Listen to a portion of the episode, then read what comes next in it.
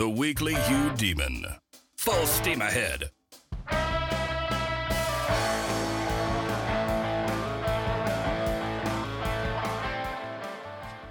Seven early symptoms of the mental disease, modernitis. Your reason isn't reasonable. Stuff that in your pipe and smoke it. And smoke it and smoke it and smoke it until you smoke rationality out of your head. Until a love for the absurd fills your lungs. And until you breathe the fresh air of true freedom. Alright, let me explain. Yeah, I made a lot of mistakes over my adult life. Uh, when I look back over, I often wince at the at the unfortunate things I did. Some just stupid young adult things, like in college. Some stupid adult things as a more mature adult. But there's a common theme, I think, in all of them. And there is that inner dialogue that began and concluded with, "I don't see why," or its negative shade, "I don't see why not." I, you know, I didn't see why or see why not, so I did X, Y, or Z. And X, Y, or Z turned out to be awful for me or others.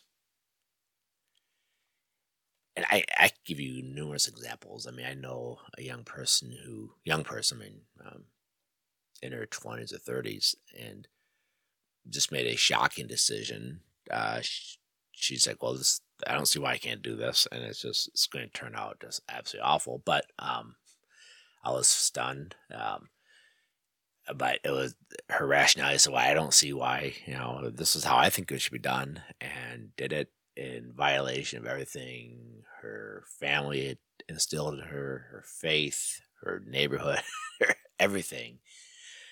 And she, you know, ran contrary to it, and uh, her rationality was fine. The reasons made sense, but it's like it was everything was so wrong. It was like it was right, but it was so wrong. I made a lot of mistakes like that growing up. Nothing huge, fortunately, at least nothing I know of. but anyway, most of us carry that assumption, you know, that we can do whatever we whatever we want unless our reason tells us not to. Unfortunately, this tends to be almost identical to an assumption that we can do whatever we want. As Pascal said, as Freud argued, as current studies about cognitive biases show, our minds aren't nearly as reasonable as we think.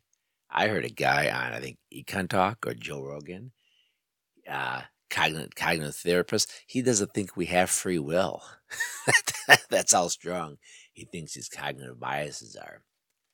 You know, so it's one thing to spend long hours and study, contemplation, and dialogue with advisors and friends to form your conscience when it comes to a weighty matter. It's another thing to do something merely because your reason doesn't explain why you shouldn't. The former is a sign of wisdom, taking it slow, taking into account all things. The latter is a sign that your mind suffers from modernitis. And yeah, I made that word up. Okay, definition modernitis, a mental disease, rarely diagnosed, marked by intuitive confidence in one's ideas and the findings of science. It's rarely diagnosed for the same reason a rational fish wouldn't know it's wet. A mental disease that afflicts everyone becomes a sign of mental health. Descartes was the main philosopher that spread modernitis, as I discussed last week with this dualism. There were other causes and other philosophers contributed, sure, but he was the main culprit. He died in 1650, a celebrity and conqueror. His ideas had spread, his ideas had won. Modernitis had become a sign of mental health. The effects were seen everywhere and go through these seven early symptoms of modernitis that we saw almost immediately in Western civilization. The first one, the biggest problem, if you've been reading these essays or um, listening to these podcasts, is the Tao was dismissed. To a mind afflicted with modernitis, ideas are king, and mathematics the queen. The best ideas are laser sharp and certain, like math, especially math. Descartes was first and foremost a mathematician. Ideas under the, the under the, the Descartes system, excuse me, ideas under Descartes give the best knowledge. Other forms of knowledge are second best, if not downright stupid. Now, the Tao stands beyond rational proof. It defies mathematical certainty. Therefore, the Tao is stupid or non existent. The whole idea of another sphere of knowledge, that is, knowledge of the Tao, that stands beyond rationality was dismissed. As a corollary, by the beginning of the 1700s, religion among the educated in Europe had sunk to mere deism. If you read about how our founding fathers, like Thomas Jefferson, were deists, that's what we're talking about. They're just like, yeah, who knows? That's just I believe in God. I'm not an atheist. Those guys are sons of bitches. I, I believe in God, of course, but she just kind of is just out there, you know, start everything, and that's it. Can't know anything about them. So the Tao, of which a God would be a, I don't want to say a subpart. That'd be a, a perversion, but um, that whole sphere of that concept, that thing, whatever that unnameable first principle of Zen is, was completely discarded. Second symptom, poetry became for the flighty, you know, the artsy only. The Cartesian spirit introduced a sharper distinction between prose and poetry. Prose was concrete, it addressed reality in a straightforward manner. Poetry, on the other hand, was seen as fanciful. Because poetry appeals to areas of knowing that aren't dependent on rational thought, it was increasingly seen as pure fancy, something with no connection to reality and no practical application. Prose became the vehicle of thought. Poetry became the vehicle for feeling. Poetry was increasingly dismissed. Even scripture, though still revered in the 17th century, was coming under attack because its inspired authors often didn't use straightforward prose.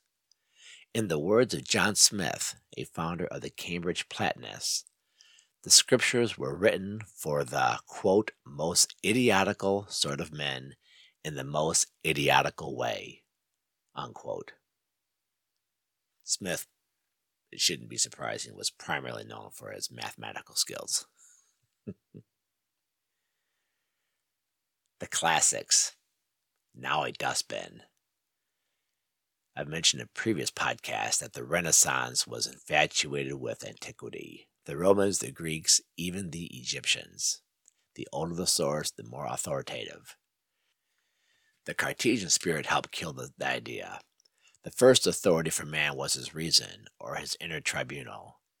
External authorities were increasingly seen as irrelevant, and the further an authority was removed from one's current mindset, the more irrelevant it became the Romans, Greeks, and Egyptians were really far removed and therefore really irrelevant. Related to this, history became largely irrelevant. Rational and intellectual thought in the Cartesian spirit is independent of knowledge. Thought comes first, then knowledge. It is, fundamental, it is fundamentally unhistorical. Why do we need history to tell us anything? if we can construct the world from our inner certainties. We have inside us knowledge that surpasses history. The study of history, to the mind afflicted with modernitis, becomes second rate, if not downright contemptible, as a waste of time. Progress becomes the aim. During the Renaissance, there developed a fervor to go back further and further into history. During the age of Descartes, the fervor was reversed and people started looking to the future.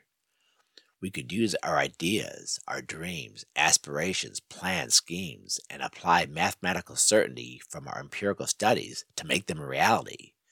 The future was bright, bright indeed. Gotta wear shades type thing.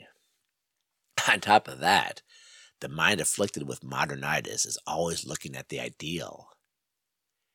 After all, the cognitive principle in us is the first reality, so its ideals become our reality.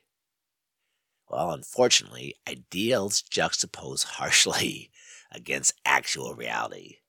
Next to ideals, reality looks shabby, very shabby indeed. There might be original sin, but there are now ideals, and if ideals are the beginning point, the concrete reality forced upon us by the historical happenstance of original sin becomes anachronistic and must be changed. Every mind afflicted with modernitis is a progressive. Now, not all progressives suffer from modernitis. I'll plan on doing a podcast about that later, but I'd, I'd put G.K. Chesterton in that camp. He is a progressive, but he did not suffer from modernitis. but anyway, um, not all progressives suffer from modernitis, but every modern is a progressive. Efficiency becomes everything. If we are going to make progress on Earth, we need to be efficient about it. We need to get things done. Earthly activity, fueled by huge successes from the age of global exploration, made the future bright, but we had to apply our ideas and mechanistic abilities to make it happen. Efficiency, practical pursuits became primary, if not exclusive. There's a reason that the rising religion idea, religious idea of that day, deism, as we discussed, envisioned God as a clockmaker. All right, the last symptom, early symptom of modernitis is the rise of satire. And this is kind of fun. Um, I got this idea from this Cambridge Don I like, um, Basil Willey. So, have you heard about the Scriblerus Club? And I might be butchering that. It was an authors club founded in London in 1714. It was known for its satiric bent. Jonathan Swift, for instance, was a member. Now, Western culture had long enjoyed satire, but there was a great satiric revival right after Descartes. Satire became huge. Now, can we blame Descartes or thank him? I, re- I really like satire. Um, this Basil Willey thinks so. He thinks we can lay this big rise in satire on uh, Descartes' door. And the reason is there's a vast discrepancy between our ideal nature our ideal nature, which was elevated to reality in Descartes' system, and I don't know, real reality or, or, actual reality. And that discrepancy, when you put them together, creates kind of comical results. Here's how Donald, here's how Basil Willey put it. And I'm going to end this podcast episode with this fairly lengthy quote. The identification of man's nature with the thinking principle within the feeling that we are that part of us which cogitates must produce the concurrent realization that there is a vast discrepancy between man's ideal and his actual nature. The temper which views all things in their theory rather than in their historical setting must also see little as it gazes upon human institutions but failure and futility and as it contemplates human actions, little but departures from the rational norm. It is just in the comparison between actual things and their theory that satire consists, and the dry light of Cartesianism threw upon the deformities of actual humanity just the kind of illumination which is necessary to, to evoke the satiric comparison. All right, next week we're going to explore ways to overcome modernitis. As always, thanks for listening.